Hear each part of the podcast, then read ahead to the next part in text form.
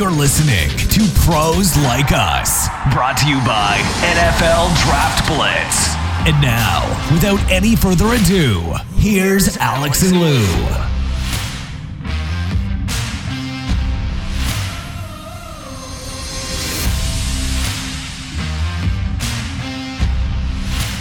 That's right, gang. We are back and better than last week, we hope. Uh, what the announcer said still goes. Alex and I, Alex and Lou, are still employed here at the NFL Draft Blitz, and we're ready to rock and roll. You know, we're moving into Christmas. The season's fastly coming to a close here as far as you know getting to the playoffs but this is where it really gets interesting every game seems to have playoff implications one you know kind of did uh, Alex, well, first off, what's going on? How you doing?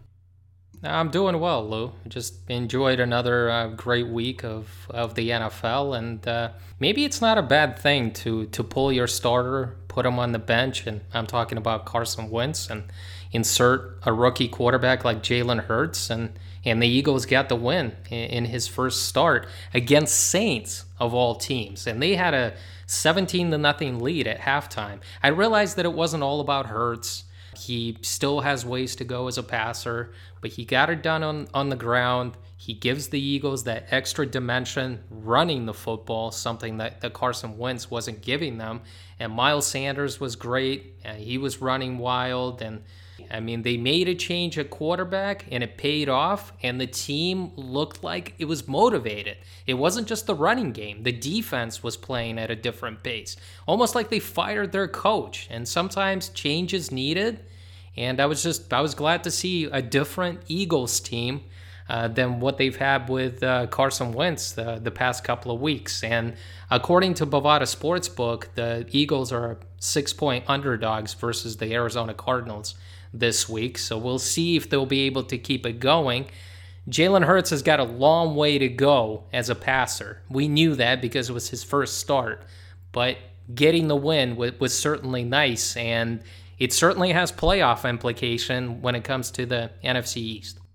Absolutely, and um, you know Jalen. I mean, he's won. He won in high school. He won at Alabama. Yeah, Tua took over for him, but then he goes to Oklahoma. He's in the Heisman, you know, conversation finalist. I mean, he's done what's what's asked of him, right? I mean, he's. I mean, he's a good player. I think this is more a question of, you know, does this create a solution or is it a problem for Philadelphia? I guess that's that's kind of where the where the rubber's going to meet the road, right? At the end of the season, after he's played his few games, you know what what does Philadelphia do?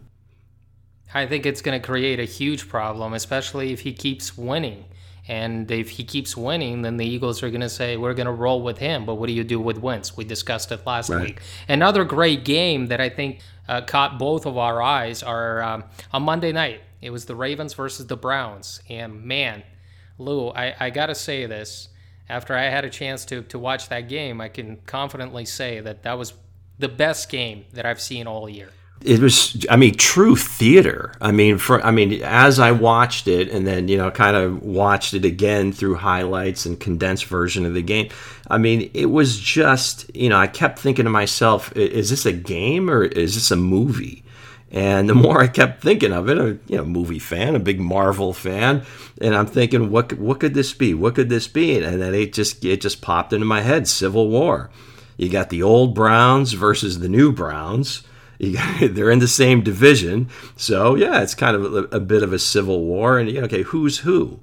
So I'm looking at Team Cap and I guess that's, you know, captain's going to have to be uh, Lamar Jackson in this case, and Team Iron Man, and that, that was Baker.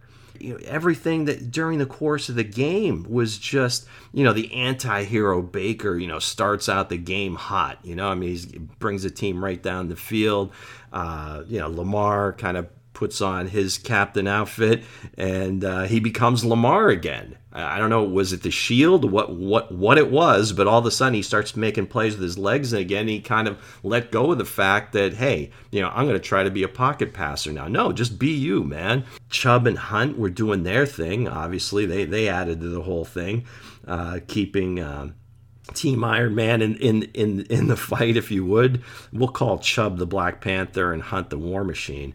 But yeah, it was just, it just it was just great. I mean, from the, from the beginning to the end, and it was just you know action, drama, mystery, suspense, comedy. I mean, it was all in there. I mean, I could I could point to one thing for each of those categories, but I mean, what really struck you about the game? Well, just the fact that Lamar Jackson went out with an injury, and you don't think he's going to get back in. All of a sudden, he goes in there on fourth down, and he finds Marquise Hollywood Brown down the field for that touchdown. I just think it, it was one of those games of who had the ball last, Lou. Whoever had the ball last was going to score and was going to walk away the victor. You know, the Ravens were, were fortunate enough to have one of the best field goal kickers, uh, one of the best kickers in the NFL, probably the best kicker in the NFL, the most reliable one as far as I'm concerned in, uh, in Justin Tucker that probably what stuck out to me. It's almost like back and forth, back and forth. We might see this matchup again because both teams, the Ravens and the Browns, deserve to be in the playoffs. Oh yeah, mo- most definitely. I mean, the way the way it's looking now. I mean, the Browns came off of that game against Tennessee, and you're thinking, well, you know, it was that a, a real thing, and they played well enough. I don't want to say win the game, but they were definitely in it, and they had every opportunity. But and, and then I'm, I'm thinking back right at the end of the first half, it was kind of a nothing play, right? It was kind of a hail mary, but but Baker Mayfield, I think he threw the ball like 70 yards in the air.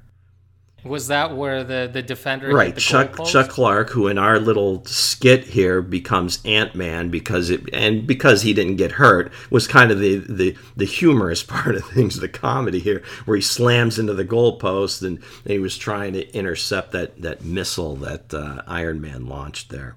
I got plenty more. All right, go ahead. Go ahead. I'm uh, I'm all ears. Well, like just said, the, whole glad the whole that you found you know a movie analogy when it comes to, to Monday night game. well, just when it looked like you know you know Team Cap was going to put them away, all of a sudden you know Iron Man you know Baker brings them back you know a couple of times, and then Cap just disappears where did he go? You know, they need him to save the day. What's what's going on here? But you know, did he take off with Agent Carter? Is you know some secret mission that that we don't know about when you know the fight is right here?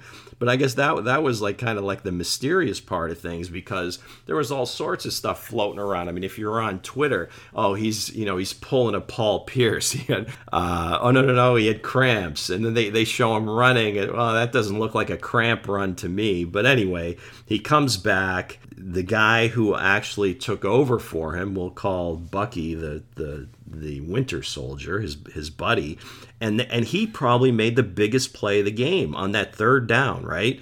Or it's third and ten, and you're thinking they got no shot here. This game's over, and he finds Willie Snead, steps up in the pocket, but then I guess it was on the third down play after they get the first down. He hurts his knee. Cap sees that. I got to go save my buddy. Bang, he's in the game. Hits Hollywood Brown, who who was he? Snead, I think, was going to be Falcon. And then, oh, Hollywood Brown was the Scarlet Witch. Okay, so the Scarlet Witch. So for so for so for there. your uh, Marvel fans out there, our Marvel fans out there, you'll probably follow this a lot closer than really anybody else. And I'm getting a little lost myself. But last gasp. I mean, obviously, Cap, you know, comes to the rescue you know, does his thing. The War Machine, you know, and Iron Man did their best. They brought it back, but then finally, you know, like you said, the greatest kicker in the game, Hawkeye Tucker, nails it. But of course, like every Avenger movie, there has to be an added scene at the end, and this was the comical part of the last play of the game. It really doesn't matter, right? I mean, right? But no. According to Bovada, the Browns were three point underdogs. So you've got to push, okay? But they go into the Keystone Cops. For the younger crowd out there, maybe it's the uh, Trailer Park Boys come out and they just start winging the ball around. Next thing you know, Jarvis Landry standing in the back of his own end zone, and the game goes to 47 42. If you had the Browns, you lose yeah, it was funny to some, but not so funny if you had the Browns. So, Yeah, that would not those people in Vegas. I mean, I'll, I'll, tell you one thing. I mean, those people in Vegas were crying at the end of that game who had the Browns. So yeah. Well, see, that, I think you know the, the Vegas guys. They're probably th- you know they you know either way they're going to win. They get the, you know they get the juice, they get the edge. The losers always has to pay a little extra money, so anyway and and one quick thing sticking with the, the the superhero thing there was a couple of plays you know you can go back google them or you know anybody that, that watched football this weekend probably saw them was xavier howard's interception over tyreek hill which was just incredible and then not to be outdone kenny moore a similar play in the end zone over uh, Darren Waller, inter- one-handed interceptions, both of them, both great players. Xavier Howard, maybe we talked about Jalen Ramsey and the defensive player of the year. Wow, Xavier Howard's doing a job for the Dolphins. So that's he's got eight picks now, right? I think nine. Oh, I, I, think that was nine. I think that, on the season, that might have been so. nine. I don't know. I mean, he's up there in the in the conversation for defensive player of the year, and he's just not being talked about. And in those circles uh, on TV. He's just not one of the guys being mentioned, and he's on a winning team. This isn't like the Dolphins are, are a losing franchise and they don't matter. They're in the playoff. Do you think race. it's because Byron Jones plays with him too? Because you know Jalen Ramsey, they've got some young guys, but I mean it's not like you know Byron Jones is a Pro Bowl player too, right? Does it kind of take some of the the shine, if you would, off is what Xavier Howard's doing. I don't know. I mean, it, it's it's just incredible to me, and I just watching that game. That was just the the most amazing play I saw all weekend. Both guys are great, but Howard has been here before. This isn't like his his breakout year this year. He's always been a ball hog. When he's out there, he's not hurt durability has been a question mark with him throughout the years, but when he's on the field, it seems like he he has a nose for the ball. He's very instinctive and he's a ball hog. He's almost like a wide receiver out there. If if the ball is thrown in his vicinity, he's going to make the play. So it's incredibly dangerous to to test those two corners. Again, Byron Jones is great, but Howard is just lethal, kind of like a, a lethal weapon out there. Another movie classic. There you go. With Mel Gibson and Danny Glover. Um, well, since we're doing movie analogies this podcast, you know, I'm I'm, I'm trying to keep up with the. Jump in, man. I'm not. I'm not big on Marvel. Um, I'm not big on these Avenger movies. I have to be honest there. Uh, I'm more of a Batman guy or a Spider-Man DC guy. comic. yeah, I, I, do enjoy them a little bit more, uh, but be old school a little bit. We had about what four or five of these Lethal Weapon movies. Um, I think Mel Gibson is going to try to make another one. I'm sure, like 80 years old, he's going to try to bring back the franchise. You know, speaking of a team that's just been on fire and they've been beating some good teams the past couple of weeks, it's the Buffalo Bills. And we have to start with the most important player on the roster, a guy who's been doubted many times by many people, including yours truly, Alex Kavtov.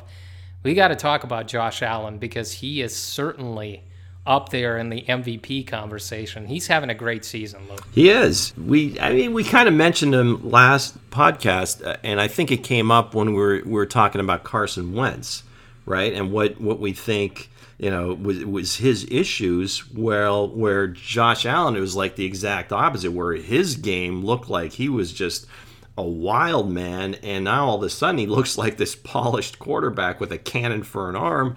Again, I mean, it's not like this this guy's the doctor, but uh, you know, Jordan Palmer might uh, might have something going here, and Josh Allen just he looked like Ben did ten years ago. You know, it looked like the the teams have kind of flip flopped yeah, the the Bills look very very strong. You know, you can't say enough about what the, the Diggs trade has, has has meant for Josh Allen's development as as well. But I think the work that he put in in the offseason, coupled with the coaching, Brian Daboll. yeah, he's he's a great player, and you, you got to put him up there because they're they're in the hunt for. Uh, maybe not the number one seed, but uh, they certainly look like they're you know they're going to win that division. Oh, they definitely will. And uh, this week, uh, Bovada has the Bills minus six on the road uh, against the Broncos. But let's come back to you know, what you said about Stefon Diggs. I mean, many other NFL teams should take notice. they should take a note of this because if you bring in a number one wide receiver, it completely changes your entire offense. When a guy runs routes the way Stefon Diggs runs routes and gets open, um, it, it, seems like he's always like five feet you know, away from the defender. It doesn't matter if he's running a streak or a post or or an in route or you know a curl route. Cornerbacks just can't keep up because he's so quick and he's got that 4-4 speed. The Arizona Cardinals added DeAndre Hopkins. Kyler Murray started playing better. Um, when you have the number one guy, it makes it easier. Same thing with Josh Allen. I'm not saying it's all Stefon Diggs because you've got a rookie wide receiver and Gabriel Davis, who is also having a nice season. He's a fourth rounder and he's been stepping up. But last year, the Bills had John Brown. I mean, with all due respect, John Brown is a veteran. He's been in this league, but he's a third wide receiver on a roster. And when you bring in a number one guy, it definitely makes your quarterback's job a lot easier. I always thought, Lou, if you're not an accurate quarterback in college, that you're not gonna all of a sudden become an accurate quarterback in the NFL because it's something that can't be developed. Accuracy and ball placement. Either you have it or you don't. Arm strength is is the most overrated thing in the world. But when Josh Allen was coming out of Wyoming and he was a late bloomer, he was a JUCO guy, and he didn't have stars around him at that program. He had the arm strength, he had the size, uh, he had great athleticism, the dual threat ability, but he has improved. His completion percentage from last year to this year has improved nearly 10%. That's an incredible jump soon, if he keeps going down this road, soon he's going to approach like Drew Brees territory. He's going to become like one of the most accurate quarterbacks in the entire league. And I'm not trying to hype him up because against the Steelers, he did struggle in the first half. All right. He threw a bad interception in the first quarter off his back foot. He almost threw another pick in the second quarter. There was an INT that bounced off the tight end's hands. Uh, that was ruled an interception as well. So Bills' offense struggled in the first half. I mean, they only scored like three points, and and Josh Allen was to blame for it as well. But you know what? He bounced back in the second half. He came out swinging. In that third quarter, he was absolutely on fire. He was amazing. You would think that the Steelers would be the team to come out and uh, they would be firing on all cylinders. But that wasn't the case. It was Josh Allen and the Buffalo Bills. So he's almost like the exception, Lou. I'm never gonna say from now on that hey just because you're you've got a strong arm and you're an athlete and a dual threat quarterback every quarterback is going to be able to develop his accuracy and ball placement at the next level he is the exception to this rule in the last 20 years well, I think a few things that you mentioned probably, you know, attribute to that higher completion percentage. And well, one, I think just the just the kid himself taking it upon himself to go out and get some help because he realized that I've got to change something. Two, you mentioned Diggs. That makes a huge difference. You see the separation that he gets it's a lot easier to be accurate when the guy's wide open, right? Diggs kind of took over that game in the second half. I mean, it was like he was running, they were running routes on air. I mean, the, the Steelers' defensive backs, you know, aren't the greatest, but they were also banged up a bit. But, you know, Diggs did a great job. And then again, Brian Daboll's uh, play calling has to do with it too. As Allen progresses he calls the game a little bit differently too, and maybe he's not calling as much as the, those shot plays that he was just airmailing. And like you said, John Brown not being a number one receiver, you know, it was more difficult. So, yeah, a lot of those things come into play, but I think it really comes down to the individual and the work that he puts in because I'm sure mechanics had a lot to do with it too. Not that everybody that has mechanical issues is going to all of a sudden turn their accuracy up as much as Allen has, but it's got to help. So I think all those factors probably have something to do with it. But again, it's it's amazing. Yeah. I, I, uh, this guy couldn't couldn't find an open wide receiver at Wyoming, right. even if he wanted to, because his footwork was a mess, and I didn't think that he belonged in the top ten. I didn't think he belonged in the first round. That people were just so enamored by his physical tools. And the Buffalo Bills were so enamored that they traded up in order to get the guy. And you know what? Their GM was right, and they've done wonders. That that coaching staff and give Brian Daboll a head coaching job. This is what it's all about. When you develop a quarterback, when your offense is clicking like this, when you've got a real receiver as your number one guy, give him the job. He definitely deserves it this offseason. Uh, teams should definitely look long and hard at Nick Saban's you know disciple because I mean he's he was on Saban's staff for, for a couple of years at Alabama. He coached with uh, New England for a bit too, as well. Correct? Yeah, I think he's yeah he's got that that whole coaching tree. He's he's been around some some really good coaches to say. Well, how about some of the other younger guys? Which which ones of these guys might have the same opportunity, if you would, as Josh Allen? Uh, maybe not necessarily with the team that they're on, but you know, perhaps in another situation, get the clean slate, put in the work, you know, maybe in the off season and get some of those bad habits out of the way and get clicking again. Because, you know, obviously, again, it can happen. It's very rare because I'm sure for every 10 of those guys, Alex, that you that you kind of rate the way you did Josh Allen, he's certainly the exception because I'm sure eight to eight or nine of those guys are just flaming out. But as far as the guys that we're looking at, we talked about a couple, you know, in the previous weeks, Wentz, Darnold, and, and for different reasons too, right? What are we talking about? Are we talking about stardom? Are we talking about guys that I believe will, will become stars in a few years? If we're talking about stars, then we have to turn to those rookie quarterbacks we have to go with Justin Herbert because he is absolutely lit up this league on fire during his rookie season. He's going to shatter that that touchdown record that Baker Mayfield uh, uh, came up with a couple of years ago when he was a rookie for, for the Cleveland Browns. I think he has like 26 touchdowns. Yeah, right I now. think he's, and he's maybe one he, away. Maybe he's taken a step back the past couple of weeks, but you couldn't. I mean, he wasn't going to put up like 35, 40 touchdowns. That San Diego Chargers team isn't very good, and you're asking a lot. Uh, put a dollar, put a dollar and, in the jar. Los Angeles Chargers, Alex. Los Angeles Chargers. Yeah, I, I hate that. Just like the, the Oakland Raiders, the Las Vegas Raiders. You can't expect a rookie quarterback to be on fire for 16 games because somebody is going to make him look. Well, it was a game. He did get. I mean, it was it was Belichick. Belichick crushes these rookies, you know, for his entire lifetime. That was one, and then Raheem Morris with Atlanta. You know, Atlanta's defense has been getting better, but again, he you know he made some plays when they needed him. But yeah, I agree with you. I mean, he's I don't want to say a, a revelation, but to have expected this this soon. I mean, obviously the the coaching staff didn't, or they would have made him the starter right off the get go. And you know, the injury to Tyrod Taylor. I mean, you know, you feel bad for Tyrod, but I mean, it was a, a blessing in disguise, wasn't it? I mean, to the nth degree.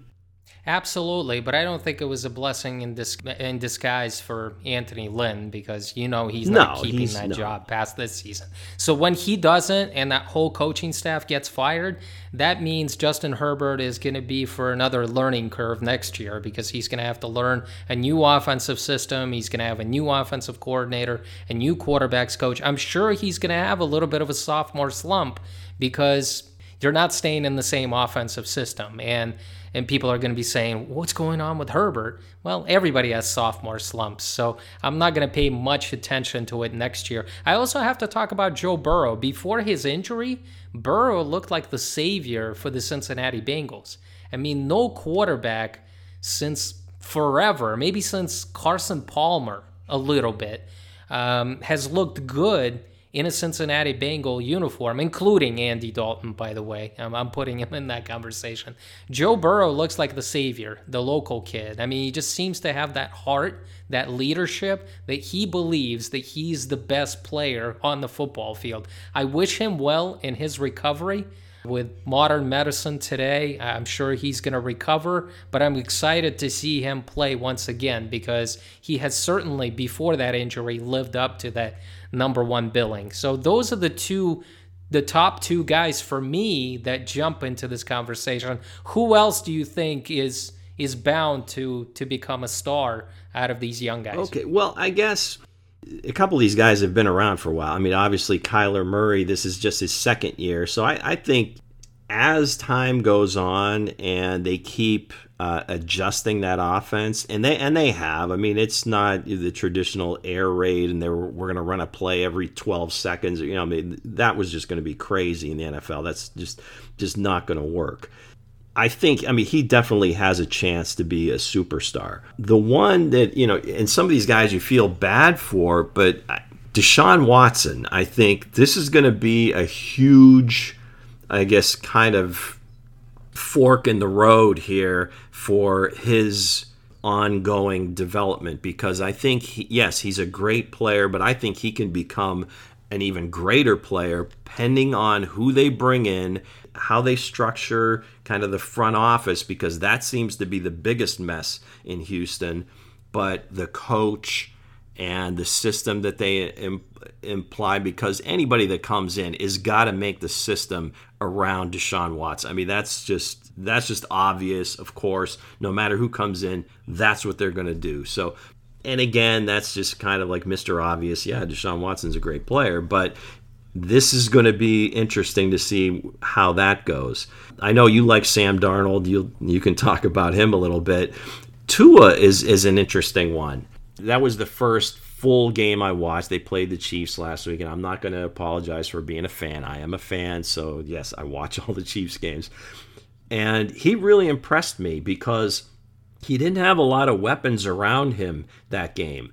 His wide receivers were banged up. They were down to their, I don't know, their third or fourth string running back. Actually, DeAndre Washington, who was on the Chiefs practice squad earlier this year, ends up starting because I think Myles Gaskin went on the COVID list. But anyway, I mean, for the, with the lack of weapons that he had, what he was able to do.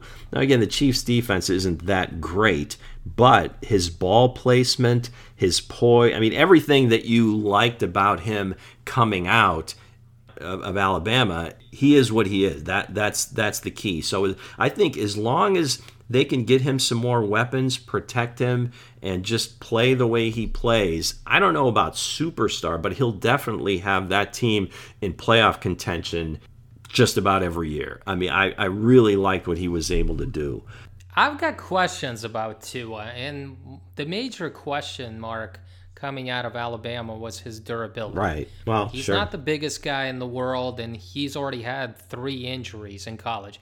Granted, not ACL injuries, but something that's affecting his ankle, and uh, that that could take its toll with time. And if you're injury prone in college, it's going to catch up with you in the NFL. You're going to get hit a lot more. And I just I get the feeling that Tua's ceiling is a lot lower than some of these other guys just because I think his durability is always to come to the forefront, and that's something that's to haunt Tua. And I was surprised he was still a top 10 pick. It seemed like the Dolphins did a lot of homework on him, and uh, they obviously felt good about it uh, because of his leadership. So it has nothing to do with his skill, but it has more to do with the fact that can he stay around long enough and can he play out 16 games every season? Uh, Bovada actually has the Dolphins as a one and a half point favorite versus the Patriots uh, this week, so we'll we'll find That's out. That's an interesting number. That is a very interesting number. That's foreshadowing. A little foreshadowing. I, I like to drop a few hints, some teases. Guys, Drew Lock that... is one that we should talk about because Denver again is going to be. Here we are, another off season and another off season. We're talking about the Denver quarterback situation you know, John Elway is beloved in that community and with with great reason. And it would be awfully difficult, nearly impossible for you know the Bowlen family to say, well, you know, John, you, you just this is this is really not going anywhere. Okay, I mean the coach, every coach you hire, you end up recycling the quarterbacks. You're not you're not really picking the right guys. I don't know what he is. I mean, seriously. I mean, you watch him this past game. You know, I had you know Carolina this week over Denver, and he he played lights out. You know, throws four touchdown passes. KJ Hamler makes some big plays the week before he looked horrible. And he's he's had more of those horrible games than he's had good games. But when he's good he's really good. So the consistency isn't there. But again the, the sample size is really small. Can you afford if you're Denver that supposedly, you know, has a decent defense, once you get some of these guys back, if Von Miller comes back healthy and everything else, can you afford to kind of keep going to the well with all these different quarterbacks. I think he's fighting for his job right here. He's got what the the final couple of weeks to to show what he's made of. If he puts a couple of more of these games together like he did against the Carolina Panthers, I think the Denver Broncos will say, "Hey, we're we've got something. We'll move on with him. We might bring in some competition by drafting a day three quarterback, but we'll stick with Drew Lock in, in 2021. I didn't like Lock coming out of college. He reminded me a lot of Josh Allen without the, the crazy athleticism, and then he was more of a pocket passer. But I want to see if he can develop. Josh Allen proved me wrong. It can happen again. Drew Lock can prove me wrong. But right now, I'm just not seeing it because he's got a better offensive line this year. Mike Munchak has, has done an amazing job with that group. Garett Bolles is is going to go to the Pro Bowl most likely, and that's insane how he struggled the first couple of years. Got a big um, extension, didn't he? I just think he did get an extension, and I think he's going to be in the Pro Bowl, no questions asked, because he's been one of the better left tackles this year. I know a lot of people aren't watching the Denver Broncos, and I'm the only one that's probably Nor watching should they. games. and they shouldn't. And they shouldn't. They should be watching the Chiefs, the Raiders. They're a lot more entertaining, or Justin Herbert, just because. Well, those teams have doing. to play against someone, so I guess you do have to watch Denver occasionally. I'm just not a believer in Drew Lock. I'm seeing, like you said, I'm I'm seeing too many inconsistencies in his game. Uh, he's so on and off, and I saw the same thing in college. And I just think against some worse defenses. He is putting up those numbers against some of the better defenses that can disguise their coverage. He he gets fooled. But I'm sure Elway still wants to find his guy, so it's too early to to pull the plug on Drew Lock. I mean, it's it may not be Lock's fault. It may just be the history there that he that they may not be as patient with him because of all the failings they've had before. Yeah, uh, yeah, but they've they've failed to to draft these guys, and yeah. I think that that definitely goes on Elway.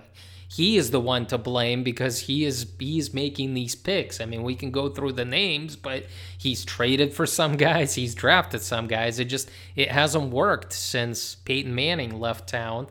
Um, let's talk about some a couple other guys. Where are we? Obviously, we know where I stand with Sam Darnold. I think with the different franchise he's got a shot with the with a different franchise and a good offensive coordinator, I think Sam Darnold has a chance to resurrect his well, career. the one he has a chance to resurrect his career and and be a, a good player in this league. Maybe not a, a big time quarterback, not a top five quarterback, but he certainly has a chance to be in that top ten category. So I'm I'm sticking to my guns. I'm saying I'm not giving up on Sam Darnold just yet. Where do we stand on the rest of the guys like from that draft? Lamar Jackson, well, J- Baker yeah. Mayfield. Well, I you know I, I did some some categories and I put Baker in the kind of like the young quarterback but low ceiling. Okay, I think this is what we're going to get from Baker.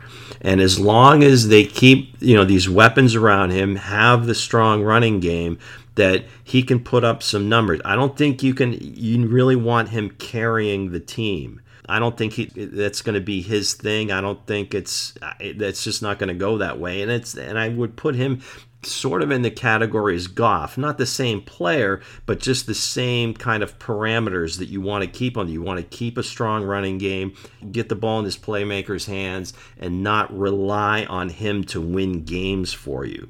As far as Lamar is concerned, as long as I think the wheels hold out, he's going to be, you know, a force to be reckoned with because you just can't. Defenses aren't designed, you know, for that for that guy, that the best athlete to be behind the center.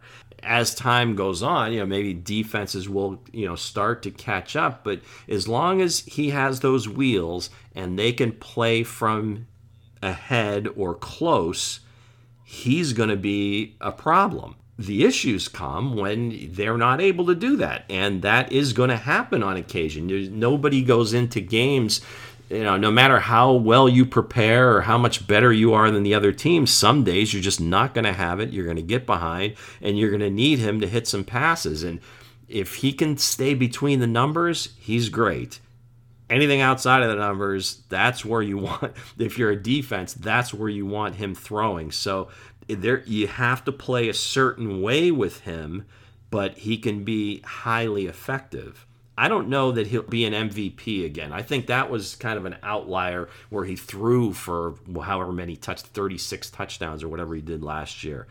But I think you can certainly win a lot of games with him. It's amazing that we're having this conversation with the guy that won an MVP in his first year as a full time starting quarterback, right? And now we're saying that I don't think he's ever going to win the MVP again. So are we saying that Lamar Jackson's ceiling is a lot lower than some of these other guys that we've mentioned uh, previously, uh, the past, you know, 10, 15 minutes in, in this segment? I think so, just because I don't know if you can have it all. Maybe you can as far as the complete package. I mean, if he's got the legs and all of a sudden he develops the accuracy that Josh Allen has, has been able to do, then forget it. You know, game's over, right? He'll become the greatest player ever. It just doesn't look like it's going to happen. I don't know if it's a work ethic thing. I don't know. I don't think that is the case. I think he is a hard worker.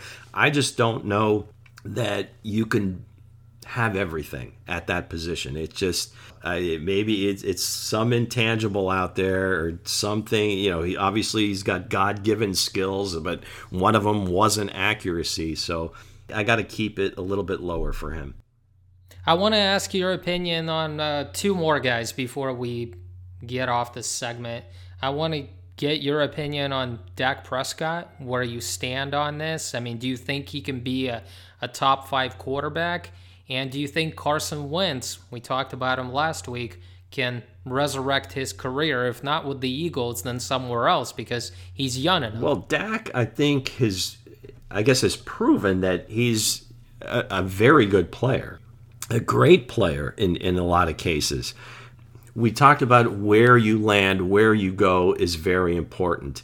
And everybody assumes that you hear Dallas Cowboys, America's team, they've got all the, re, you know, everything that you could possibly want but it really does seem like a dysfunctional they make money despite themselves. I mean i don't obviously jerry jones is a tremendous promoter. He has helped taken the league to where it's at right now as far as teams maximizing their earning potential.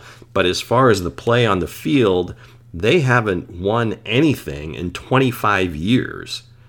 I think that Dak has shown that he can win despite that, but not win big, win the division, win playoff game, many playoff games, go deep into the playoffs. I think individually, if you put him on the right team in a better situation, he can be that. But again, I don't think it's going to be the transcendent player, but he can be a highly effective winning player. Again, in the right situation. It's amazing. You talk about Dak Prescott. Don't the Cowboys realize that? I mean, they seem to hand out money to but everyone. they didn't pay him. Right? That's they, the that's yeah, they didn't pay him. It's like Jaylon Smith. Here you go, whatever you want. Right. Tyron Smith. Uh, okay, Zeke, go ahead. Even if you're declining, we're willing to pay you. But the most important player on that offense, a guy who has gotten better every year, and they seem to basically say, "All right, you're you're going to play on that franchise tag, or you got injured." Uh, we'll think about it. I mean, we'll we'll see how you progress from that injury, um, and then we'll think about whether you know they'll pay him, obviously, but they've got some negotiating power now. The, the Joneses do. And by the way, Stephen Jones has has gone on radio and he has made it official basically by saying, hey, Mike McCarthy is going to be back. I don't think they're backing off. They, I mean, it takes you know it's going to take Jerry Jones a lot to admit that he's made made some mistakes, and I don't think he's going to admit it that quickly. Even though they've become whatever they are, uh, they're in the worst division, and they could possibly be the worst situation in that division. The only time that Jerry Jones is going to admit his mistakes will be on his right. deathbed. Th- that's where it's going to happen because once you get his age, you should have already admitted some of your past mistakes, but that's not what he's trying to do. So when it's his time to go, I think that's when he's going to admit to his. This mistakes. may have come up on an earlier show. I don't know, but I just I it's it's almost I, I hate to say it, but it's almost like an Al Davis thing, right? I mean, he got to a point where it was just he ran everything. He every decision came through him. You know, the coaches reported directly to him. Everything ran through him, and he was losing it.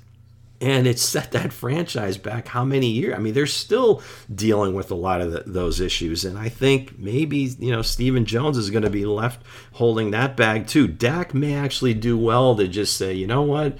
If you're going to franchise me again, fine, but I don't know that he would want to sign long term. Now the injury may may factor into this, and he may be looking for a long term deal because I think that's where the disconnect was. It, again, that's what was reported that he wanted a shorter deal, Cowboys wanted a longer deal. Who knows who's right, but I think as a just talking about him as a player, he can be a very good NFL quarterback, top 10. I don't know about top five, but definitely top 10. Can somebody fix Wentz really quickly? If anybody can do it, I guess it's Jordan Palmer. I'm sure there's other people out there. I just, you just hear about him a little bit more. He works with all these kids. Everybody speaks highly of him, what they do and how they work together. And I think he was working with Sam and uh, Josh Allen over this summer both guys are from California. They got to be very close. So Sam needs another summer and get into a different situation. Maybe Wentz, if that's if he kind of humbles himself and says, "Hey, this is broken. Whatever I'm doing, I've got to fix it, and it's not going to happen in training camp or during the season. I have to go out on my own and just, hey, I got to get this straight." Maybe it, may, it, doesn't have to be Jordan Palmer. It might be you know might be other you know quarterback coaches or guys uh, have worked with. Um, Tom House, the former uh, relief pitcher for the Atlanta Braves. Many quarterbacks have worked with him as far as you know throwing motion and, and, things like that, and he's got a name. But there's many guys out there that that could do it. But again, it has to come down to the individual. So if he's willing to do that, obviously he's shown that that he could play in the league and play at a high level. It's just regressed, and he's got all sorts of issues going on. And I think a lot of them are probably mental from getting hit so much and getting hurt so much. All I'm saying is there's a story out there of Matt Schaub who had about three or four good years in the NFL and then all of a sudden threw a couple of pick sixes and it got in his head and he never recovered after that. He was a really good quarterback there for about three or for four Houston, seasons. right? And then right. And then he just never recovered and uh, after that he was gone. So I don't know if if Wentz can can go to a psychologist, fix upstairs a little bit more than what's out there in terms of him being a football player, he's got to get that together. If he does, I think he'll stay in the league for the next 10 years, even if it's not with the Eagles. Let's move on to the central game this weekend in the NFL. Uh, this is the granddaddy of them all, as Keith Jackson used to say about the Rose Bowl on, on January 1st. Uh, Bovada has the Chiefs minus three over the Saints this week. But it seems like when the Chiefs want to turn it on, they can turn it on uh, with, with the snap of their fingers. So if they're interested in playing, they can get it done really quickly, especially that offense. The Saints obviously had a down week. They lost to the Eagles. The Eagles ran all over them, and they've got to fix that. Uh, they've they, they have got to find their answers in terms of their rushing defense. I think Taysom Hill is going to be fine. The one problem that I have with the Saints, it seems like Taysom Hill has been inserted in the lineup, and Sean Payton almost has forgotten about his most important weapon, and that's Alvin Kamara. Where is he, Lou? Yeah, i have got that in my notes as well. I mean, they, as far as keys to the game, is for New Orleans, make Alvin Kamara a bigger part of the game plan. I mean, in the passing game and the running it, whatever. I mean, just get him the ball. When we did our show, the midseason MVP, I brought him up as a potential candidate. Now it was kind of on the outskirts, and other running backs have kind of filled, you know, filled that void yeah, I mean, his touches have gone down like almost 50%. So I think a lot of those runs uh, are being taken by the quarterback, and maybe that gives them an advantage, you know, an extra blocker, nobody's accounting for the quarterback type thing. I don't know, but uh, I'm never going to question Sean Payton as far as offensive football. I mean, he's forgotten more than I'll ever know. Yeah, it just seems awfully strange that, you know, arguably your best player is diminished rather than increase his load? Is he saving them for the playoffs? I mean, I don't know. I mean, it, it, it's a very interesting question. I'd I'd, lo- I'd love to ask Sean Payton directly, but uh, unfortunately, he was busy this week and we couldn't get him. And the Chiefs. I mean, Mahomes throws three picks against the Miami Dolphins, and they still win. It seems like it doesn't matter. I mean, Mahomes can throw five picks in a game, but he can he'll throw for a couple of touchdowns, they'll still win the game. And that defense is underrated. I mean, we saw them turn it on in the playoffs last year. You know, they've got some pieces out there. A lot of people are always saying that offense is great, that defense stinks. That's a lot further from the truth. I mean, if you watch the games, the the defense has pieces and has playmakers. Still have Mathieu. They have Chris Jones, who is who's one of the better defensive linemen that nobody ever talks about. When the Chiefs are interested, and I know they will be interested in the playoffs because it's going to be one and done thing. I don't think anybody is going to beat them, Lou. I mean, that's just that's the truth. It's been a crazy year, and those teams that kept their core together, which the Chiefs have done, are going to have success in the playoffs. And I just don't see anybody beating the Chiefs in that one and done game in the playoffs. I hope you're right. They were pretty confident bunch, you know, last year, the year before, you know, no problem. That then they, you know, they lost to uh, to New England in the championship game.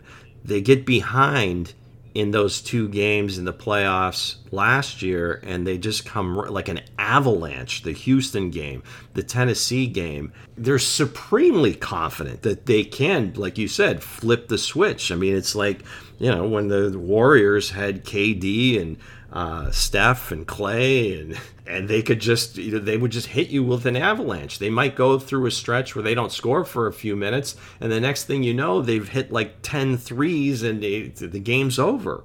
To your point, so far it has never not worked for them. So until that happens, I think there's always going to be in the back of their minds like, hey, you know, we got this. You know, no worries. It, it's okay.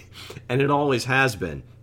And maybe that's just that's Mahomes, that's Kelce, that's having all those weapons and you he, at his disposal. So any one of them could light you up in a very quick amount of time. And now, you know, you're adding Le'Veon Bell, and I think you'll start seeing him more and more as, you know, the season winds down and into the playoffs. So, yeah, it, it's as a fan, sometimes it's difficult. Like, you know, what, what are they waiting for? You know, why do we have to get behind before we can start, you know, really getting this thing going? But, I mean, last week, the, the interceptions, that was that was strange because he hadn't, you know, he'd only thrown, I think, uh, two uh, coming into the game, and then he throws three in that game. Couple tip balls, and then the the Xavien Howard play. I mean, you, you just got to tip your cap and say you just made the play, dude. All right, I've been looking forward to it the the entire show. Let's let's get to our next segment. You're talking about the pick sec- segment, Alex. That's right. Here we go. First, let's recap last week real quick. Two and two. You know, the ugly game of the week was that, but we were on the wrong end again. The the Raiders. Gosh. And then I talked about Carolina. You know, they were three and a half point favorite. Uh, Denver won. I, Drew Lock throws four touchdowns. The two winners were the Rams. Uh, they kind of humiliated New England. I It was 24 to 3, but I mean, New England was never in that game, never really threatened. I mean, it, it was just just ugly. And then Tennessee kind of got their get right game as I kind of expected going into Jacksonville. And Derrick Henry does Derrick Henry things, you know, 200, another 200 yards, couple touchdowns, and he just ruins Jacksonville, I think, every time they play. So 2 and 2, 12, 14, and 1 for the year. Uh, let's look at this this week real quick.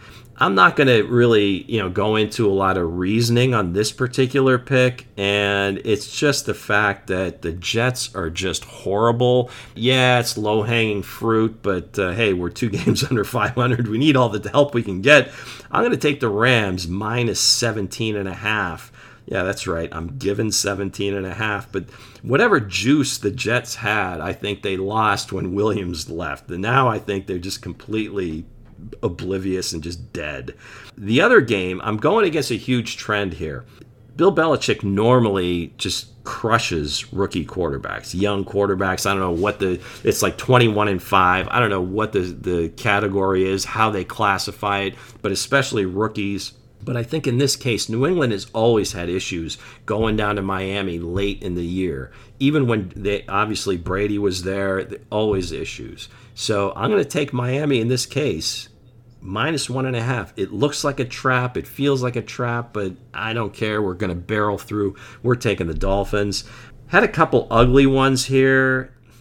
I may have to come off of the the Giants. I was thinking Giants over Cleveland. I heard today that uh, Jason Garrett tested positive for COVID, and in the twist of all twists, keeping that movie theme, somehow Freddie Kitchens will be calling plays against the Browns. So I don't wow. know if I can bet on that or against it. Uh, I think I'm going to leave that game go. The other game, and again, I, am torn here because I don't know if Alex Smith is going to play. The line might change if Haskins is the quarterback, but I'm just going to leave it at this. Seattle, again, you really can't take anything from them crushing the Jets other than they did their job again, coming cross country, playing early window, I'll take the football team with six points. Speaking of Seattle Seahawks, safety Jamal Adams set an NFL record on Sunday. Adams posted a sack against his former team, the New York Jets, and he got to Sam Darnold in the second quarter, which gives him eight and a half sacks during the 2020 season. It's an all time single season record for sacks by a defensive back. So it might have been a hefty price to pay to get those two first round picks, uh, which the Seahawks surrendered. But they needed a playmaker, and it, it certainly hasn't been Jamal Adams' fault that uh, the Seahawks secondary has been bad this season and, and, again, this may just be you know me going off on on a, a tangent here, but I I, I kind of think Jamal Adams is more of a linebacker, don't you? He's just a playmaker. Right. Let, us yeah. just call him what it is. He's like a defensive specialist. Yep. Yeah. Right? He struggles in coverage, but he makes a oh, lot yeah. of plays he's a great player. I mean, no, I'm not taking anything away from him as a player, but it just seems like he just seems like more of a linebacker than he is a defensive back. So he's an inbox safety that makes a lot of plays against the run and certainly makes makes a difference on on those blitz packages and is another weapon that, that you can send out yep. there so we'll, we'll see if it works out for the seahawks it's the afc is pretty much clear to me it looks like it's the chiefs conference to win unless something happens. With the NFC, it's it's a bit more trickier because it just seems like you want to believe in some team and then they lay an egg like the Saints did last week. So I'm still looking for that team to rise. And and Russ has been struggling the past couple of weeks, hasn't been able to to find his footing. I guess we uh, we jinxed them with that MVP talk midway through the season. So the NFC is is a lot trickier of, of a conference. Wide open, right? I mean, it, the path may have to go through Green Bay, and that's going to have its challenges for the other teams. But uh, Seattle's got quite. I mean, the Rams could get on a roll. You know, if they those games fall right, the way they run the ball, the way that defense is playing, yeah, I think uh, it's gonna it's gonna be an open, fun playoffs to watch. All right, gang. I think that's that's going to do it for this week. Kansas City minus three. I can't make it an official pick. Nah, I, w- I was going to do it. We're going to leave it at three. So, for my co host, Alex Kaptov, I'm Lou. And as always, on the way out, we wish you peace.